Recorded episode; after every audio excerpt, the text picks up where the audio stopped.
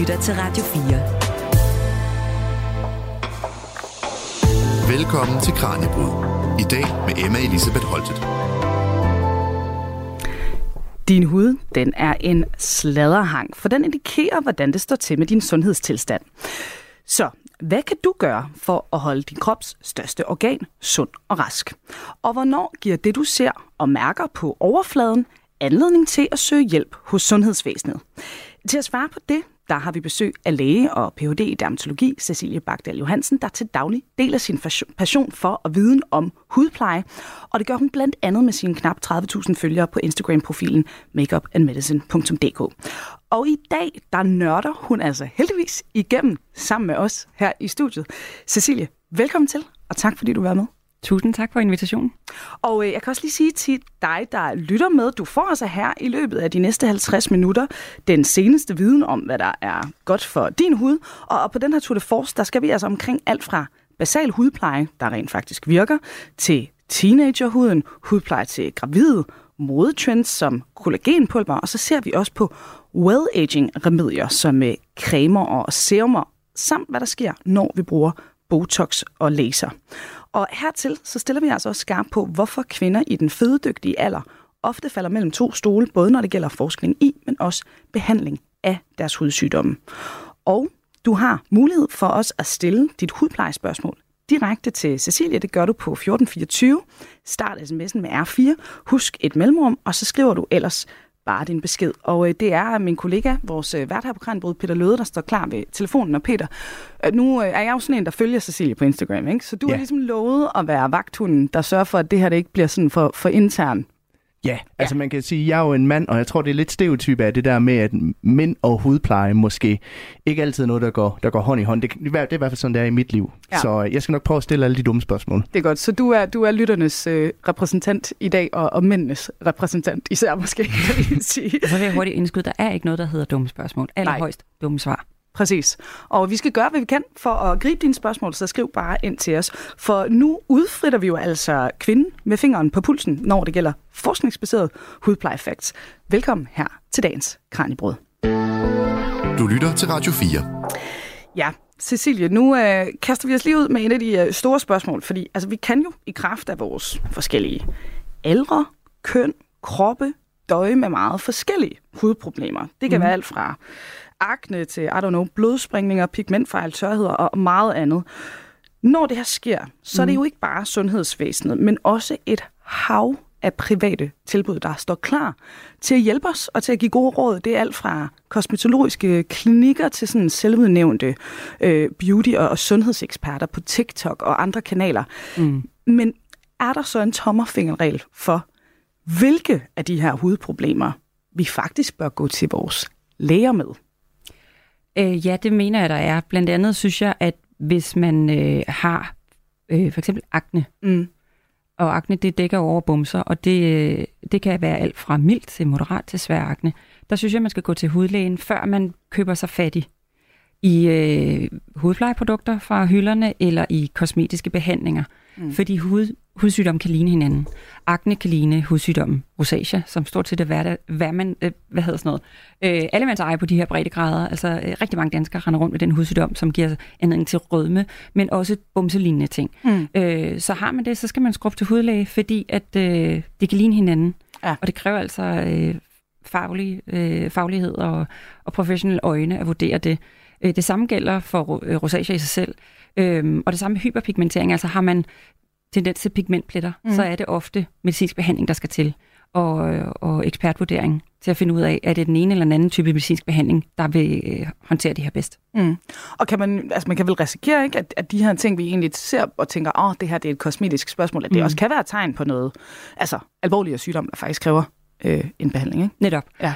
For at nævne øh, rosacea som et eksempel. Det ja. kan også øh, det kan ligne noget, som er meget mere alvorligt, som, øh, som for eksempel lupus øh, som er en sygdom, som øh, gigtlægerne også skal tage sig af. Mm. Og det er altså øh, noget af det her, vi også skal dykke ned i, netop det her med, at hvad der er på overfladen, det er altså også noget, vi skal tage alvorligt. Det gør vi så her i, i dag. Og øh, i din, øh, øh, øh, på din Instagram-konto, Cecilie, der øh, har du jo altså nu cirka 30.000 følgere, ikke? Mm. Hvad er det, der har motiveret dig og stadig motiverer dig til at dele din viden med alle de her danskere? Vi skal spole tiden helt tilbage til øh, nullerne, i slut nullerne, hvor YouTube altså blev en ting, fordi der var jeg stadig medicinstuderende, og så kunne jeg godt lide at øh, søge videoer omkring make-up tutorials. Ja. Så sneg jeg mig derind, og, øh, for at finde ud af, hvordan laver jeg et smoky eye, når jeg har sådan lidt hooded eyes, hedder det, altså sådan, hvor øjnene er lidt tunge, mm. og man ikke lige kan fyre den af, som hvis man ikke havde hooded eyes. Så der sad jeg og, og, og blev, fik instruktioner i, hvordan man lavede den her makeup. Og, øh, og de her kvinder, som nu i dag stadig altså, er store influencer, men starter på YouTube dengang, øh, sad og øh, var højgravide, blandt andet. Ja. Og, og, og, og skævede slet ikke til, at øh, når man er højgravid, skal man måske tænke over, hvad det er, man putter i hovedet.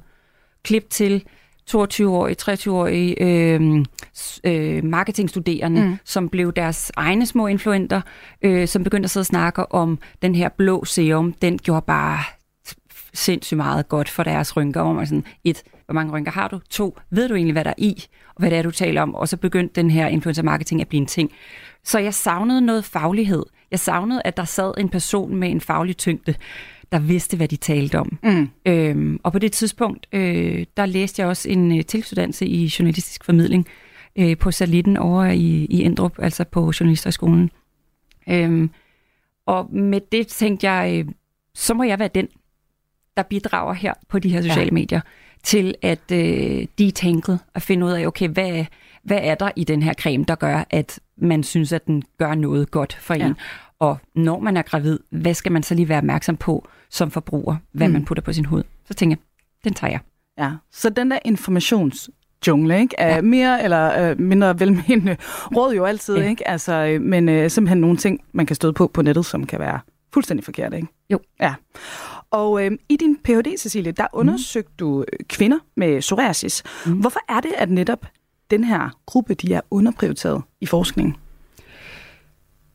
Kvinder, altså historisk set, så er lægevidenskaben androcentrisk. Det vil sige, den har omhandlet den hvide standardmand, mm. 71 høj, 65 kilo. Og der skal vi helt tilbage i, i oldtiden, i oldtidens Grækenland, hvordan at kvinder blev opfattet som det, altså det inverse af, af manden, det vil sige mands kønsdel, der ligesom var bare skubbet op i, i kroppen, og så var der, havde vi en kvinde. De, de var ikke helt galt på den, fordi vores mænds testikler og vores æggestokke ligner de samme øh, øh, som organer, men, øh, men, men det, det er helt der tilbage, mm. vi skal.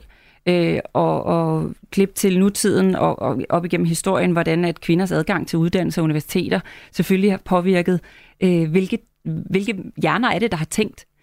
Øh, fordi mange forskningsspørgsmål, de opstår også mm. i hverdagen. Altså ja. det er hverdagsundren, øh, der bliver til forskningsspørgsmål. Øh, så når læger, for at blive i mit fag, øh, sidder i, i klinikken, som vi kalder det, det vil sige over for patienterne, så kan der opstå et eller andet dødt pusløjle. Hvorfor har den her patientgruppe, når jeg ser dem her, og de har det her til fælles, hvorfor er det så, at de altid har den her problemstilling med deres hud mm. i, i, i dermatologisk tilfælde? Ikke? Øhm, så hvis der er mange hjerner, som har historisk set været mænd, så giver det måske mening, at, at det ikke er øh, så mange kvindespørgsmål, der, der er blevet rejst undervejs. Vi ser eksemplet helt, altså vi skal helt op i 1900-tallet, 1983, hvor NASA var ved at sende en, den kvindelige øh, astronaut Sally Ride afsted på en seks dages øh, rumrejse med 100 tamponer. altså sådan, hvor, og det er jo ikke for... Så er i hvert fald dækket ind. Jamen, altså. det er bare for, altså sådan, at man ved ikke, hvad man ikke ved. Og, og det gennemsyrer også vores ja. forskning.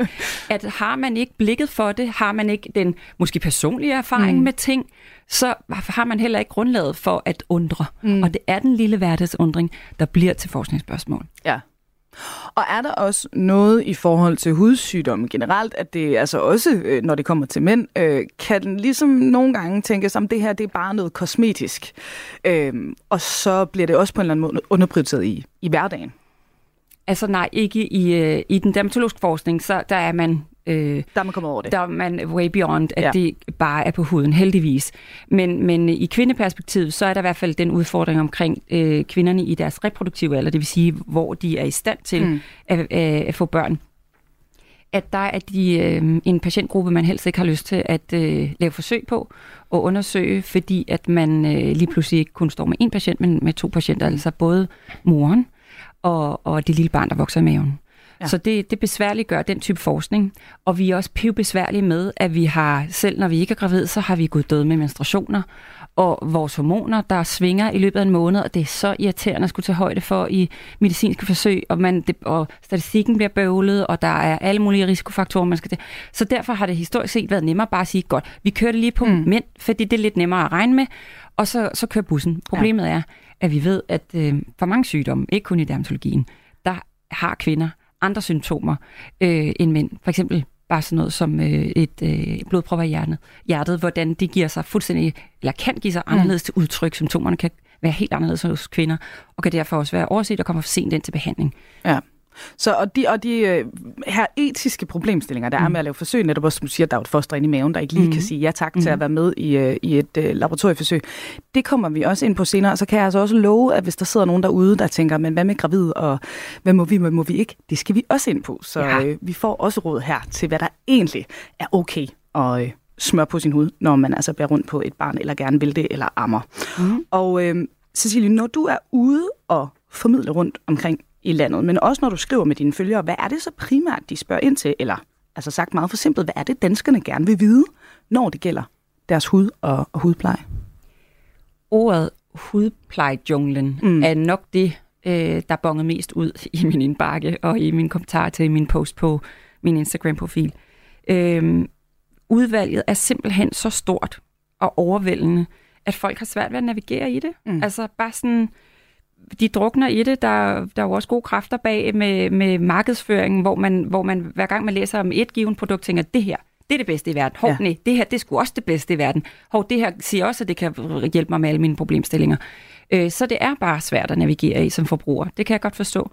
Øh, så hudplejejunglen, det er det der med sådan, hvad, okay, hvad, hvad er nice to, mm. og hvad er need to? Ja.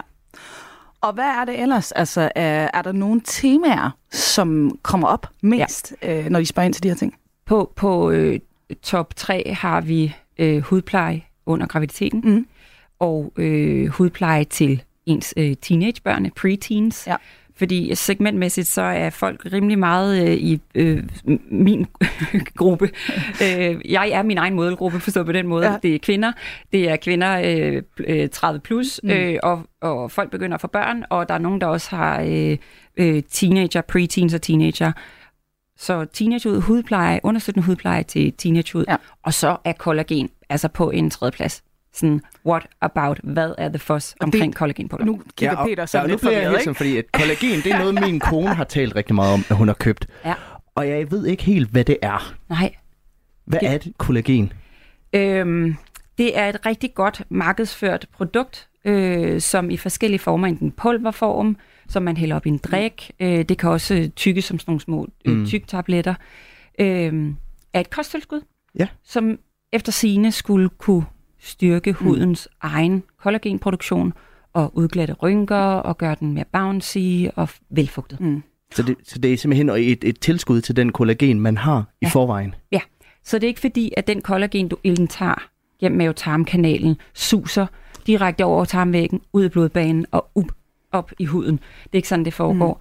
Mm. Øh, mekani, altså selve mekan, øh, den, det, der sker, er sådan mm. lidt... Øh, for mig svært at forstå, fordi kollagenmolekylerne øh, bliver altså nedbrudt over tarmvæggen, men det skulle efter sine stimulere øh, hudens egen kollagenproduktion. Mm. Jeg ved ikke, om vi tager den nu, eller vi venter til senere. Vi venter lige. Godt, vi, godt, godt. vi tager den lige lidt senere, men så kan jeg jo også sige til, til Peter og de andre uindvidede, mm. hvis man er en øh, som mig, der følger det her, altså det her med, med, med de her kollagenpulver og andre ting, altså, det er virkelig noget sådan, det er en kæmpe modtrend lige nu. Altså ja. man bliver bombarderet med det fra alle mulige vinkler, hvis ja. man følger de her kanaler, og også bare når du er nede og køber ind i en, øh, altså en øh, forretning, hvor de sælger produkter. Ikke? Ja. Så øh, det Men er du til markeds øh, PR-byråerne ja. og, og reklamebyråerne bag det. Præcis. Det har de markedsført godt. Ja. Og øh, jeg tænker vel også sådan noget som øh, altså, øh, den aldrende hud. Mm. Nu har vi snakket om teenagehuden. Den aldrende hud, er det ikke også noget, du bliver spurgt ind til meget? På, øh, jeg begrænser den til top 3, tror jeg, men ja. den, den er en top 10, eller i hvert fald 5, hvor at øh, pigmentpletter, ja. det kan både være melasma eller kloasma, det som mange kvinder oplever efter, de har fået børn, at de får pigmentforandringer, blandt andet sådan en spætte, sådan fregnebånd, øh, som ligesom begynder at flyde lidt sammen, så sidder hen over overlæben, som ligesom på billeder kan virke som sådan en skygge overskæg, mm. kan også sidde øh, rundt omkring i resten af ansigtet, men pigmentforandringer, også pigmentforandringer, man ser efter, man har haft bumser, øhm, og så det, jeg godt kan lide at kalde well-aging. Altså ikke anti-aging, fordi der er ikke noget galt med ellers, men well-aging, altså hvordan passer man godt på sin hud. Ja. Og øh, hvad vi så rent faktisk ved om øh, de her hudplejespørgsmål, som vi danskere ofte stiller, det får vi altså svar på nu.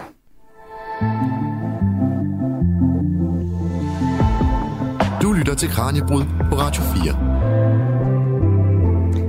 Og til dig, der er kommet til undervejs, vi er i fuld sving sammen med læge og Ph.D. i dermatologi, Cecilie Bagdal Johansen, at give dig svar på, hvordan du holder din hud pæn, men ikke mindst også sund.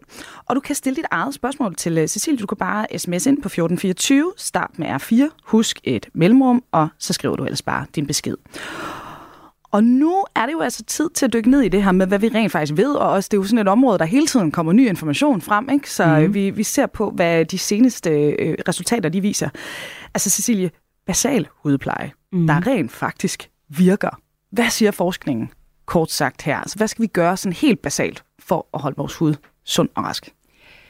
Det bedste, man kan gøre for at investere i godsøjne i sin hud, det er at øh, øh, praktisere god solbeskyttelse.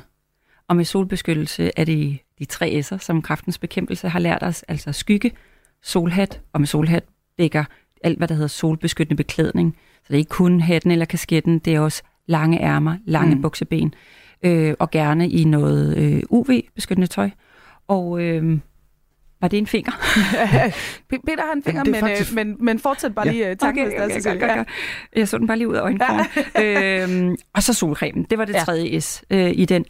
Fordi beskytter man sin hud mod solen, mm. så forebygger man ikke kun hudkræft, som øh, desværre også er værme, øh, hvad hedder det, eje her øh, i Danmark. Desværre har danske kvinder den kedelige Europa-rekord i at have øh, været dem i Europa, som har allerflest øh, modermærkekræft. Øh, og det er den, der er rigtig ærgerlig, fordi mm. det er den, der er dødelig, mm. hvis den får lov at sprede sig.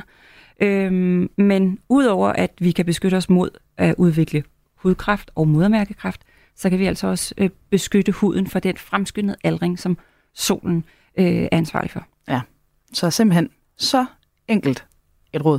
Solfaktor. Husk Bum. det. Bum. Og Peter, du havde et, øh, et spørgsmål. Jamen det er fordi, der er kommet et øh, spørgsmål ind på sms'en, som måske relaterer sig lidt til det her med sol, men næsten ja. med modsat foretegn. Okay. Fordi der er en, der skriver, at hun oplever, at især det kolde vejr i Danmark er meget hård ved hendes hud. Ja. Altså kan kulde også gøre permanent skade på hendes hud? Ja, hvis vi er ude i frostskader og så videre, så helt klart. Men det, som den øh, lytter skriver ind om, det er også et, et, et hverdagsfænomen, vi alle sammen kender til, at de kolde vinde, mm. blæsten, kulden, og så det her øh, indeklima, der skifter med til at blive knæstørt, fordi vi skruer op for varmen indendørs, så varmt og tørt indendørs. Det er den perfekte dårlige cocktail for vores hud. Det udtørrer huden, det øger fordampningen for huden, så vi oplever, at vi bliver mere tørre, og øh, med tørheden, det vil sige, at vores hudbarriere, den begynder at, at blive hullet, så det hele fordamper, så bliver huden sensitiv, mm. kløende, rødblusende. Så det, hun oplever der, er spot on. Mm.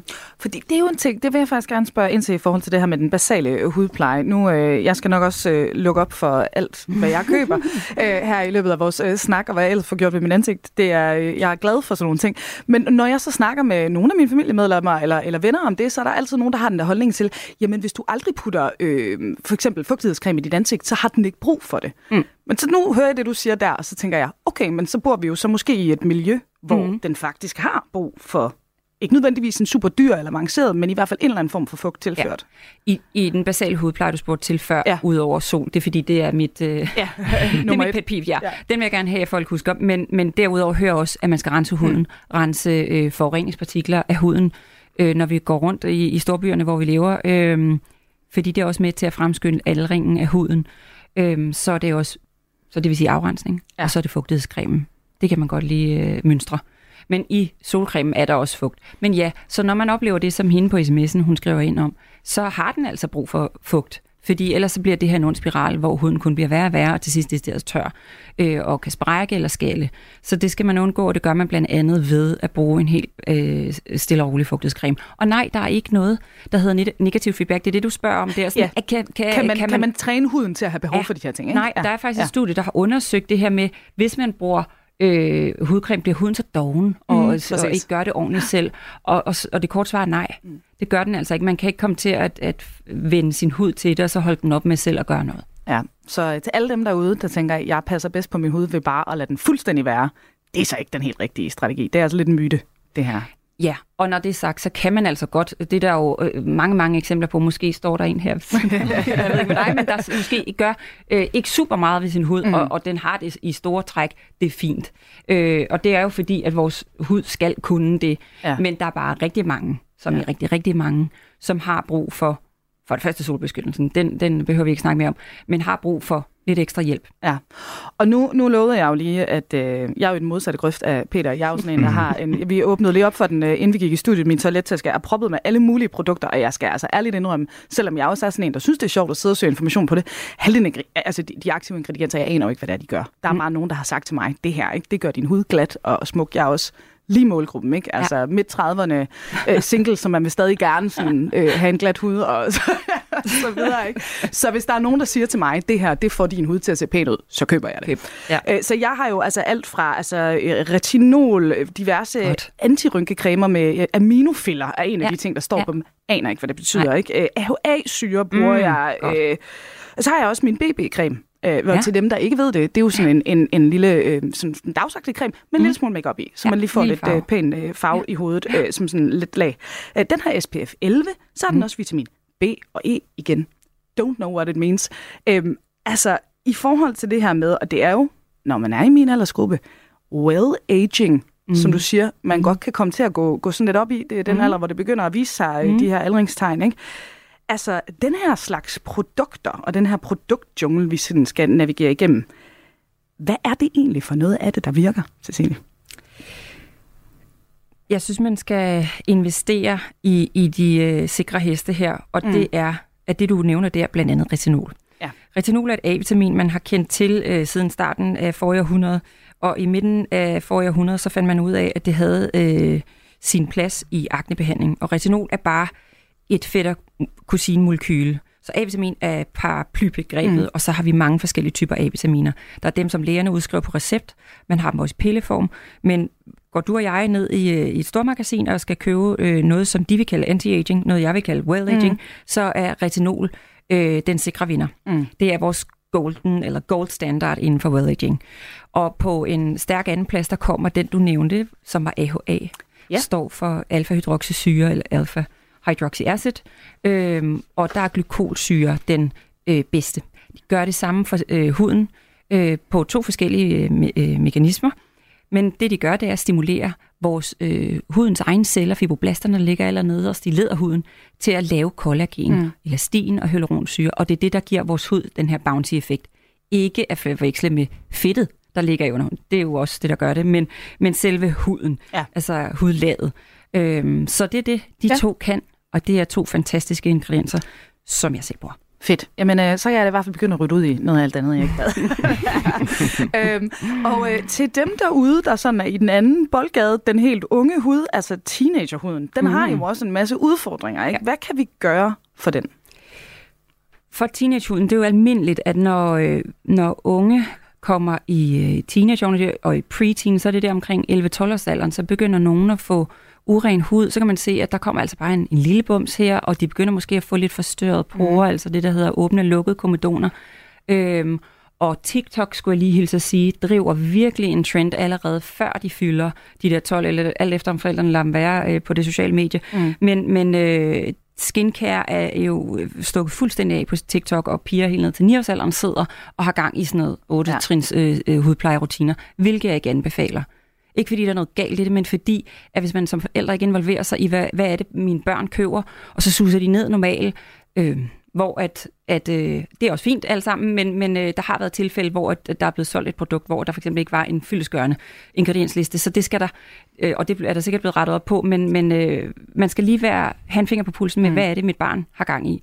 Så den, de samme regler gælder også for teenagehuden med den basale hudpleje. Mm. Find et renseprodukt, dit barn kan overskue, og der synes jeg, at micellar water, altså sådan noget rensevand, er fantastisk, fordi det er noget, der kan køres på en vat rundel og hurtigt hen over hovedet. Det er ikke sådan noget med, der skal skummes, og der skal vaskes og sjaskes, fordi det er ikke alle teenager, der kan overskue det.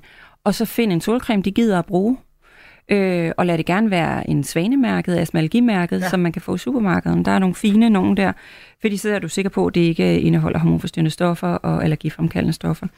Øh, og hvis de så har tendens til at få bumser osv., mm. så kom hellere til lægen, jo før desto bedre. Fordi at øh, receptpligtige cremer må gerne bruges på dem, og kan holde det i skak, fordi begynder aknen først at udvikle sig rigtigt, så efterlader det ar, mm. som kan alt efter typen af ar være der hele livet, og det kan være enormt stigmatiserende for en ung at have akne. Mm. Så altså endnu en gang det her med, med lægen, altså at der er altså noget at gribe fat i ja. der også. Ikke? Det er ikke bare en selv, der, mm. der står med det her. Så er der det andet, vi også var inde på tidligere, netop det her med hudpleje til gravid. For det er jo virkelig også en gruppe, hvor der lige pludselig sker nogle ting, hvor de så skal overveje, hvad det egentlig er, de mm. propper i deres ansigt, men også på resten af kroppen. Ikke? Hvad må man egentlig bruge af diverse sådan plejeprodukter og make-up? Altså, hvad siger videnskaben her? Er der en guideline til de gravide? Øhm, ja, ikke internationalt på den måde, fordi de forskellige selskaber, øh, det amerikanske dermatologiske selskab har nogle guides liggende mm. online. Mm. Øh, det danske dermatologiske selskab er, er ikke... Øh, har ikke en, en, en fælles strategi, som ligger tilgængeligt. Øhm, men det, jeg altid anbefaler folk, der skriver til mig og spørger, det er, at de skal følge Sundhedsstyrelsen, anbefalinger til gravide, og Sundhedsstyrelsens anbefalinger til gravide er koblet sammen med Miljøstyrelsen. Mm. De to er gået sammen, fordi det handler om, hvad må kvinder, der er gravide, bruge, spise, male med, hårfarve, put på huden. Og der er den overordnede retningslinje, brug så lidt som muligt, øh, og gå øh, efter svanemærket, øh, fordi det er den her rettesnor, som sikrer dig, at du mm. ikke bruger noget, som indeholder hormonforstyrrende stoffer. Og øh, det andet, vi lovede lytterne et svar på, mm. kollagenpulveret. Mm. Modtrend nummer et i øjeblikket. Ja. Nu kan Peters øh, kone så få svar på det. Ja. Øh, virker det? Så skal du spise øre. Ja. ja.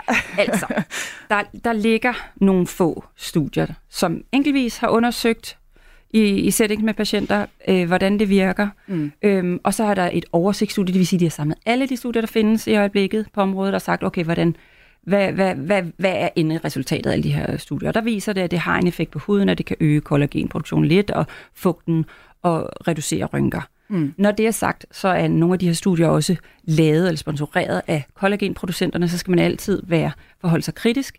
Ikke at de snyder, men man kan øh, godt fremstille øh, resultater, sådan så at det historien også bliver selv, øh, fortalt i en særlig forvær.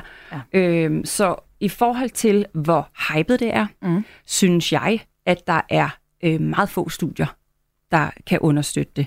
I forhold til prisen og øh, hvad man ellers har. Så mm. det vil sige, jeg synes ikke, at det nødvendigvis er kosteffektivt. Det vil sige, at det prisen værd. Øh, det koster måske, hvad, 600 kroner om måneden for at, at, at blive ved, mm. versus du har din solcreme, og du har din retinol, som, øh, altså din retinol serum mm. eller creme, som i hvert fald vil vare dig tre måneder for cirka den samme pris. Ja. Så jeg, jeg, jeg bruger det ikke selv. Nej. Det ser jeg videre derhjemme. Ja.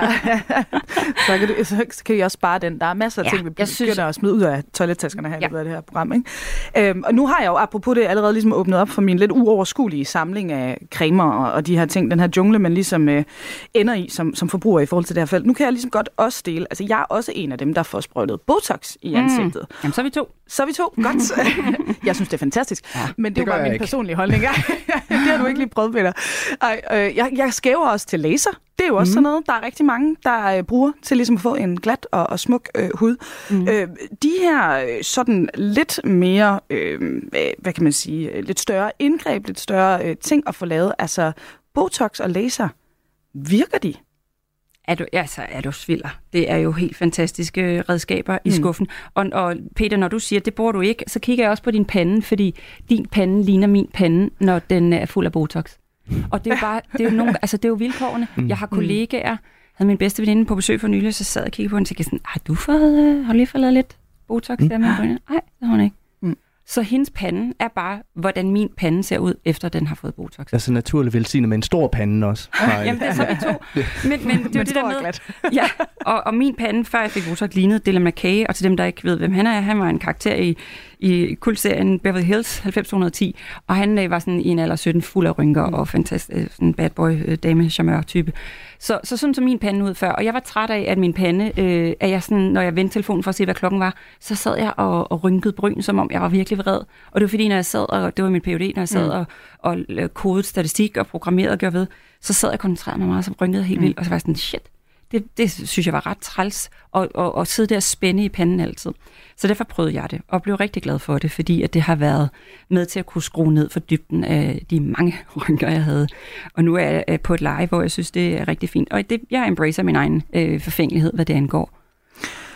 Så de virker altså, både laser og, og Botox, ja. altså hvis vi vil, vil have det her well-aging-princip. Ja. Øh, ja. Så på den med Botox, det er et, øh, botulinumtoxin, mm. vi kender fra pølseforgiftning, som går ind og lammer muskulaturen. Så det den gør, det er at lamme de muskler, der ligger under huden, der gør, at det som gardiner kan trække huden sammen. Så det er derfor, at de virker øh, rynkehæmmende. Mm. Øhm, og det er noget, man skal få lavet cirka fire måneder, alt efter hvor hurtigt man selv omsætter det. Øhm, og laserbehandlinger er mange ting, men øh, principperne er det samme som med retinolen og glykolsyren. Det er, at det går ind og irriterer og prikker til hudens egen øh, til huden, sådan, så den starter sin egen helingsproces mm. og får lavet nyt og godt og bedre kollagen og, og, og den her bounciness i huden. Og nu bliver jeg også nødt til at være Jones advokat her. Igen, det er noget, jeg synes faktisk, der er noget stigma omkring det her, når jeg er meget ligeglad. Jeg siger bare til folk, jeg får Botox. Jeg synes, det er, sådan, det er fuldstændig ligegyldigt. Det, ja. det gør jeg jo. Ja. Øh, men, øh, men der er meget det her med, at, og det er også det, det her ord, pølseforgiftning. Ikke? Du sprøjter pølseforgiftning ind under huden. Hvor er det sindssygt. Ja. Øh, altså, kan det være skadeligt, øh, både Botox og laser? Har videnskaben noget at sige om det? Altså, kan det være farligt?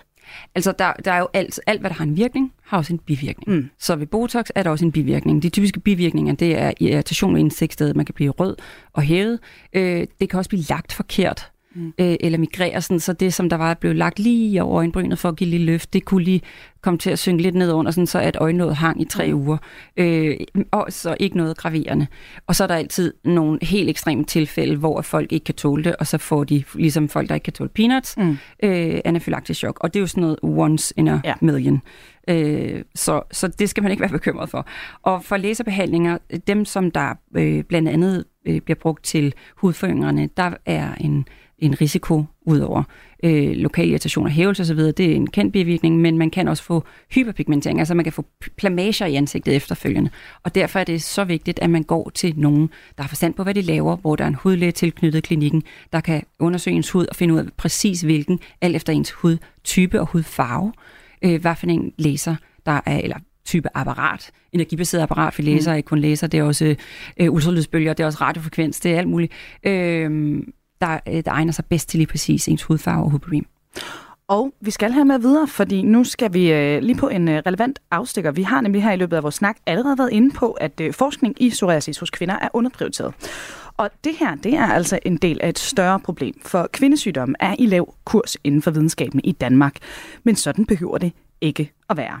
Ditte Trolle er overlæge med speciale i kvindesygdomme og fødsler ved Center for Kønsidentitet på Aalborg Universitetshospital. Hun mener, at der i en årrække har været en kønsskævhed inden for forskningen. Det er lettere at få forskningsmidler til forskning, der handler om sygdomme, som overvejende øh, påvirker mænd. Og de sygdomme, som kun gælder kvinder for eksempel, de har også øh, sværere ved at få midler til forskning, altså få penge, få, få fonde til at, at give et bidrag til forskning. Er der nogle eksempler på det? Ja, hvad skal vi se? Øh, sådan nogle sygdomme som migræne og endometriose, som er sygdomme som... Altså endometriose er det kun kvinder, der får. Migræne kan mænd også få, men det er overvejende kvinder. Øh, og de sygdomme får altså væsentligt færre forskningsmidler end for eksempel øh, sygdomme som autisme og levercancer og stofmisbrug, som er sådan nogle sygdomme, som er, påvirker mænd mere. Der er faktisk noget forskning, hvor man har regnet ud, man har kigget på, hvor mange øhm, øh, øh leveår, eller hvad man skal sige, hvor meget de her forskellige sygdomme påvirker samfundet i form af sygedage og handicap og leveår. Og der kan man så se, at der er en vild skævhed. Altså de sygdomme, der påvirker mænd, de får langt flere midler end dem, der påvirker kvinder. Men hvordan kan det opstå? Altså, hvordan kan sådan en skævhed finde sted? Jamen, det er der nok forskellige grunde til. Altså, der er noget historisk med, at man, du ved, jeg ved ikke, om du kender den her, der var en thalidomid-skandale, hvor man øh, testede et, øh, jeg tror det var sovemedicin, på øh, kvinder og mænd, og det viste sig, at de kvinder, der var gravide, de fik børn, der var svært misdannede som manglede arme og ben. Og det betød faktisk, at man forbød øh, forskningen at inddrage kvinder i frugtbar alder. Altså kvinder, der kunne være gravide, måtte ikke være med i sådan nogle lægemiddelafprøvninger øh, den slags øh, forsøg. Og det, er, det her, det stammer tilbage til 70'erne, men det blev så lavet om i 90'erne, så nu må man godt. Men der kan jo godt hænge lidt igen af, at man kan være sådan lidt tilbageholdende med at tage kvinder med af den grund, eventuelt. Øh, og så øh, er der altså også måske noget med penge, ikke? Altså der, hvor man, dem der sidder og deler penge ud, jamen hvem er det? Jamen det er jo mænd overvejende, og det er måske øh, sådan uden, uden at øh, have nogen form for evidens for det, måske nemmere at give øh, midler til sygdom, som man ved, man selv kan risikere at få. Så det kunne også betyde noget. Så er det noget med den måde, man øh, rapporterer forskningsresultater på, hvor man nu for eksempel tester noget medicin, så er det sjældent, at man rapporterer i den rapport, man så skriver, hvor mange kvinder og hvor mange mænd var der med, øh, og hvordan var forskellen? Hvordan reagerede kvinder og mænd? Altså, var der forskel på, hvordan de forholdt sig til det?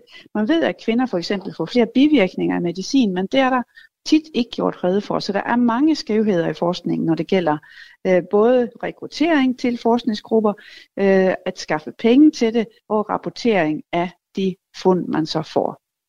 Men der er ikke nogen tegn på, at der er en udjævning på vej. Nu siger du, at det her efter talidomiskandalen, den her begrænsning på brug af kvinder i, i forskningen, den blev ophedet i 90'erne. Så er der ikke sket noget over de sidste 25-30 år?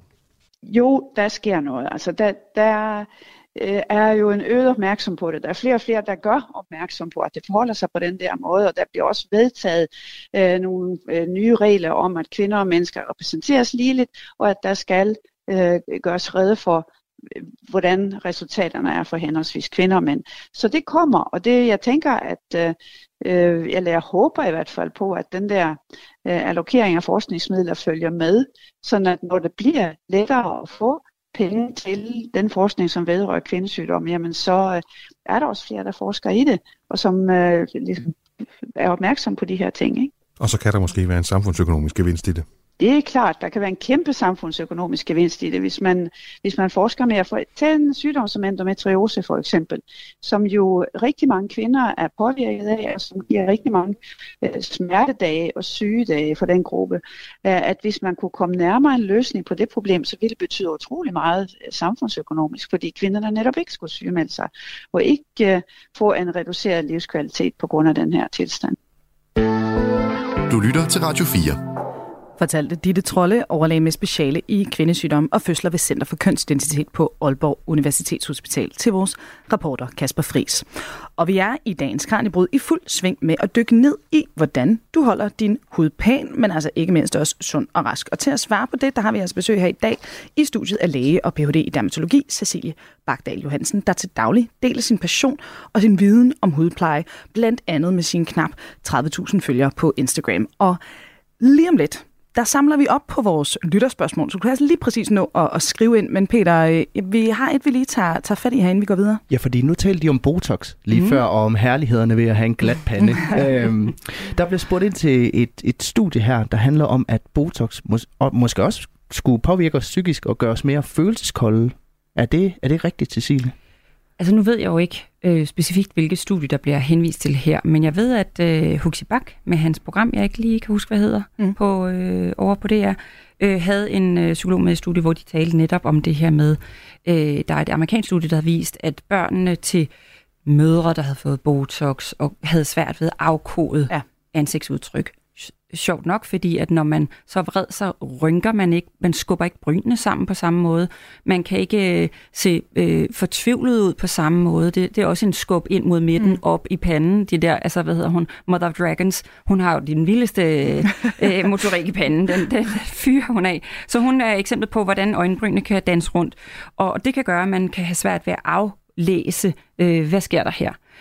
Og det, så er det sådan noget med, hvor gamle var børnene. Det. Mm. Men, men det er rigtigt. Mm. Øh, det, man skal huske, når man får Botox, det er, at det er en dynamisk behandling. Så det vil sige, du får ikke en injektion i musklen, og så er det slut. Mm. Og så kan du aldrig mere bevæge den muskel. Det, vil, det betyder, at de første par uger, så kan man ikke bevæge musklerne særlig meget, og derefter begynder man at kunne bevæge det mere og mere. Så Peter, den, den, al den bevægelighed, du ser mm. i min pande, den, jeg har Botox i min pande, øh, og det er også ved at være tid til, at jeg skal have øh, en lille skud mere, men jeg har masser af bevægelighed, og uden at mine rynker bliver siddende som Dylan McKay. Ikke? Mm. Så det bliver ikke siddende fast, men jeg har masser af bevægelighed. Og det, så det er lidt, øh, det får at nuancere det der spørgsmål, mm. eller den bekymring. Man er ikke stiv for evigt gør man, får man det for hyppigt, og har man fået det 100 år en madpakke, så vil man gradvist miste sin bevægelighed, altså ansigtsmimikken i panden. Mm. Øh, og så kan det være svært at afkode. Men, men, øh, men for de fleste mennesker, der, fordi det er en dyr behandling, for de fleste mennesker, der har budget til at få det hver halve år, øh, der vil man øh, genvinde, der genvinder man efter en måned, så begynder man at kunne bevæge panden igen støtte roligt, og kunne give udtryk, sådan så at man kan blive aflæst. Og, øhm, og vi hørte jo også lige her i indslaget, Cecilie, Ditte Trolle fortæller om det her med, med kvindesygdomme, mm. altså mhm. generelt et underprioriteret ting i, øh, i forskningen, og det taler jo meget godt ind i det arbejde, du har lavet i forhold til øh, din Ph.D. Mm. Som vi også hører hende nævne, det er jo det her med, som du også var inde på, det er svært at lave forsøg på gravide, da det jo etisk set er problematisk, når nu fosteret inde i maven altså ikke kan samtykke til at deltage mm-hmm. i mhm. det her forsøg. Vil det så sige, at vi faktisk ikke ved, hvad der sker, når vi vælger ikke at behandle for eksempel gravid, der har psoriasis eller andre tilstande? Ja, der er to perspektiver i det spørgsmål. Og det første, det er, at man, øh, man kan godt lave de studier. Mm. Så laver man det typisk øh, efter øh, det, der hedder epidemiologiske studier, det vil sige, hvor kvinderne har været gravide og har været nødt til at få en behandling, fordi at det har lægerne prioriteret, at, at øh, behandling af de potentielle bivirkninger, der måtte være ved behandlingen, øh, Øh, vejet tungere end bekymringen øh, for barnet. Så, så der kan man øh, lave studier, og det er blandt andet sådan noget, jeg har kigget på, men der kan man lave studier på, hvor man siger, okay, her der blev de rent faktisk udsat, og hvad skete der så med børnene? Så det findes der masser af studier af. Men der er det jo så ikke blevet sat op som et, nu indkalder vi 1000 kvinder, den ene gruppe, I er 500 gravide, og I andre er ikke gravide, eller I er alle sammen gravide, og hvordan går det så med jer, når I får henholdsvis ikke behandling eller behandlingen? Og så kigger vi på vores børn, eller jeres børn, og hvor mange øh, misdannelser var der så i de to grupper osv. Den type studier laver man ikke af de etiske grunde, du lige nævnte. Mm. Øh, den anden del af det, det var, øh, det har jeg så glemt. Men... Jamen det var, om vi, om vi ligesom kender ja, øh, konsekvenserne yes, yes, yes, yes. af, at de så faktisk måske potentielt render rundt ja. og ikke bliver behandlet. Ja. Altså. Det, det er rigtig svært, fordi det kræver den type studie, hvor man har gjort det i den der bagvendte mm. rækkefølge, hvor virkeligheden har dikteret, at de var nødt til at få behandling. Det ved vi inden for mavetarmsygdommen, der ved vi, at kvinder, som har øh, kron og colitis ulcerosa, altså inflammatorisk tarmsygdom, har haft højere chancer for at, at holde på deres graviditet med omvendt foretrang færre spontane aborter, når de har været velbehandlet. Mm. Øh, for psoriasis, så er der ikke et klinisk studie, der belyser det.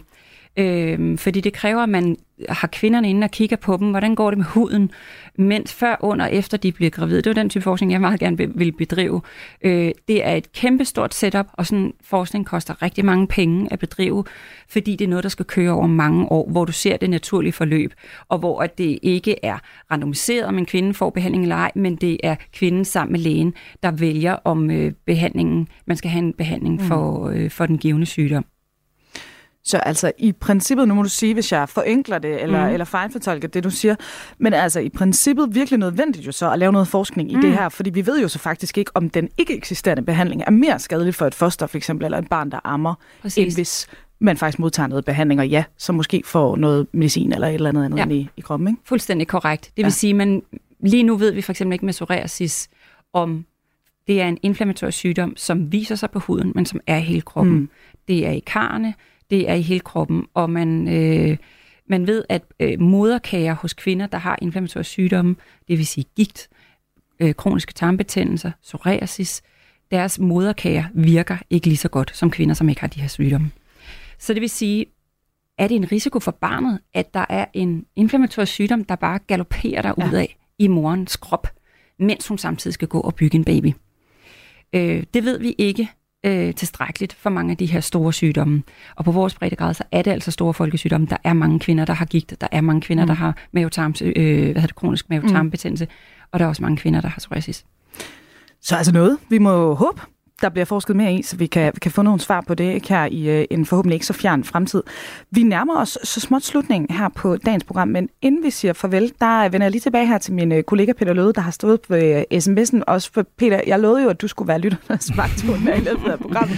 ja. Så jeg vil godt høre her, inden vi siger farvel, er der noget, du ligesom står og undrer dig over, eller kan se er kommet ind på sms'en, du tænker, der er lige nogle temaer her, vi lige skal tage fat i? Jamen, jeg kan jo tage udgangspunkt i mit eget liv. Mm. Øhm, fordi at da jeg var teenager, nu sagde jeg i starten af programmet, at jeg ikke har den store erfaring med hudpleje, men det har jeg jo faktisk, kan jeg jo så høre på det, fordi jeg der har døjet meget med akne mm. som uh, teenager, og mm. har fået den ene og den anden og den tredje behandling, men mm. endte med at få sådan nogle store røde piller. Yes. Der, øh, og så skete der noget. Ja, så skete der virkelig ja. noget. Ikke? Øhm, det er noget, jeg stadigvæk døjer med en ja. gang imellem, at ja. det blusser op. Ja. Altså, kan man gøre et eller andet for at bekæmpe den der akne, der kommer som sådan en efterskælv en gang imellem? Ja, øh, det er, at du skal suge det lægen, når det opstår. Fordi er sådan en, en enkelt bums, den, den er typisk en måned om at udvikle sig. Når den så kommer til overfladen, så er det, vi ser den, og så sker det i løbet af et par dage, men, men øh, fra den, det er en hårsæk, der bliver tilstoppet, kommer til overfladen. Så have en, øh, en, en, en løbende dialog med en læge, hvor du kan have sådan en, det vi kalder en vent se recept mm. At hvis du for eksempel øh, kan mærke, at nu er jeg inde i en periode med stress, som man ved er en udløsende faktor, øh, udsving i hormoner, det er ikke så relevant for dig, før du når din øh, overgangsalder. Men, men, men for kvinder, det er jo det er rigtig mange kvinder for lige at, at uh, skifte lidt spor mm. i vores alder. Øh, du og jeg, Emma, det vil sige, man rammer 30, øh, 30-årsalderen. Der er nogen, der får lagt en hormonspiral, efter man måske har fået det første barn, mm. øh, eller er på hormon, hormonel prævention, og så får de deres første bums. Øh, og det, man kalder hormonel akne, mm. eller øh, kvindelig akne. Øh, kvindelig voksen akne. Øh, og det kan være enormt frustrerende, så det handler om komme afsted hos lægen, mm. få en lagt en plan, hvis huden skulle begynde at, øh, at give problemer i form af bumser, hvad skal man så smøre mm. sig med, og så sætte hurtigt ind. Øh, og så med hud, der er det altså ikke noget, der sker overnight, det er noget, der sker over en, to og tre måneder. Så altså, tålmodighed og opsøge mm. læge. Jeg har, det er på helt anekdotisk plan. Jeg har en veninde, der lige præcis har prøvet det der for nylig, ikke? og hvor hun havde øh, smuttet ned til en klinik, hun havde betalt, jeg ved ikke hvor mange ja. penge, hos en, der ikke var læge, for at få øh, øh, hjælp til, til de her hudproblemer, ja. hun havde fået efter en spiral. Og så går hun så til lægen, der det ikke virker, og lægen siger, du skulle bare være kommet til mig i ja. første instans, og så har hun ja. faktisk fået noget, der, der dur. Ikke? Så... Ja. Og det ene udelukker jo ikke det andet. Mm. Det er ikke fordi, at dem, der har klinikker, øh, ikke ved, hvad de laver, eller, men det handler jo om, at, at deres det er, der er en grund til, at mm. ting er på recept. Det er fordi, at det, det er mere ja. potent, og det virker, og det er afprøvet i store studier. Øhm, så øh, gå hellere den anden vej. Først mm. til lægen, og så kan man altid med understøttende hudpleje, og hvis man gerne vil, hvis der er nogle ar eller hyperpigmentering, man gerne vil have øh, skruet hurtigt ned for, så er det, at man kan gå til en klinik og få en laserbehandling, eller en anden type behandling, eller en peeling, som helt klart kan hjælpe til, hvor recepterne ikke kan øh, mm. i samme grad. Det er noget, der virker, det der mm. på recept. Ja. Nu øh, skal vi runde af her med det helt store spørgsmål, øh, Cecilie. Hvis der er én ting, du håber, lytterne de tager med fra vores samtale her i dag, hvad skal det så være? Vi har jo været rundt omkring mange gode råd og meget information, ikke? Jo. Min kæphest øh, er, og grunden til, at mine veninder kalder mig hashtag øh, solcremesmuti, det er, at man skal praktisere gode solvaner. Mm. Skygge, solhat og solcreme øh, fordi så kan man forebygge mange af de problemer, som man senere i livet begynder at poste en ma- hul masse penge efter. Ja. Så, så det, det, det er simpelthen så simpelt. Det er så simpelt, og det tænker jeg, det kan alle, både mænd og kvinder derude, finde ud af og, og nyde godt af. Det øh, håber vi simpelthen, at lytterne de tager til sig, og vi håber altså også, som vi hører, at der kommer noget mere forskning inden for det her felt. Det kunne vi rigtig godt tænke os med, hvad der sker, når man er gravid, amne og øh, de andre sådan underprioriterede grupper. Det bliver altså her med ordene i dagens Kranjebrud. Læge og Ph.D. i dermatologi, Cecilie Bagdal Johansen. Tusind tak, fordi du vil komme her og gøre os klogere. Selv tak. Og øh, til dig, der lytter med, du kan altså som sagt få øh, gode råd og tips og tricks med Cecilie på Instagram, for her deler hun altså sin viden gennem profilen makeupandmedicine.dk. Kranjebrud er som altid tilbage på mandag kl. 12.10. Her zoomer vi ind på den ulovlige overvågning, der finder sted, og hvorfor de fleste af os faktisk har det ganske fint med, at staten holder øje med os. Der er altså mere nørderi på vej til dig i næste uge, men indtil da, der kan du også gå på opdagelse i de mere end 1000 afsnit af Kranjebrud, som du finder inde i vores programarkiv. Og lige om lidt, der er det tid til nyhederne her på Radio 4, men vi runder lige afsnittet af til øh, de indledende toner af Charlotte Gainsbourgs sang Beauty Mark på genhør derude, og tak fordi du lytter med. Mit navn, det er Emma Elisabeth Holtet, og programmet, det er som altid produceret af Videnslyd for Radio 4.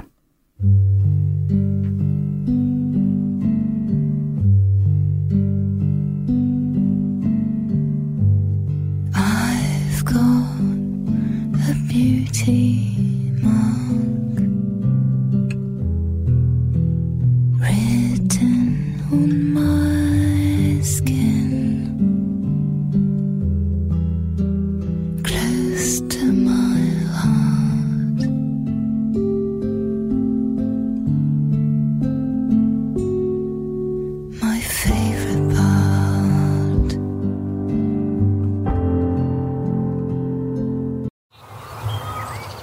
Man skal forestille sig sådan et typisk norsk landskab med små fjeldtoppe og får og geder og den slags.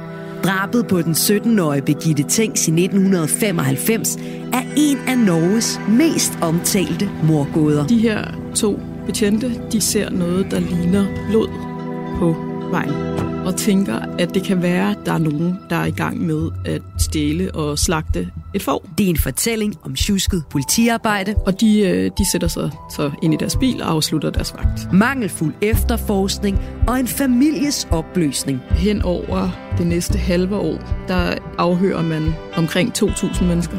Lyt med, når Krimiland gennemgår den endnu uopklarede morsag. Du finder det i Radio 4's app, eller der, hvor du lytter til podcast. Radio 4. Ikke så forudsigeligt.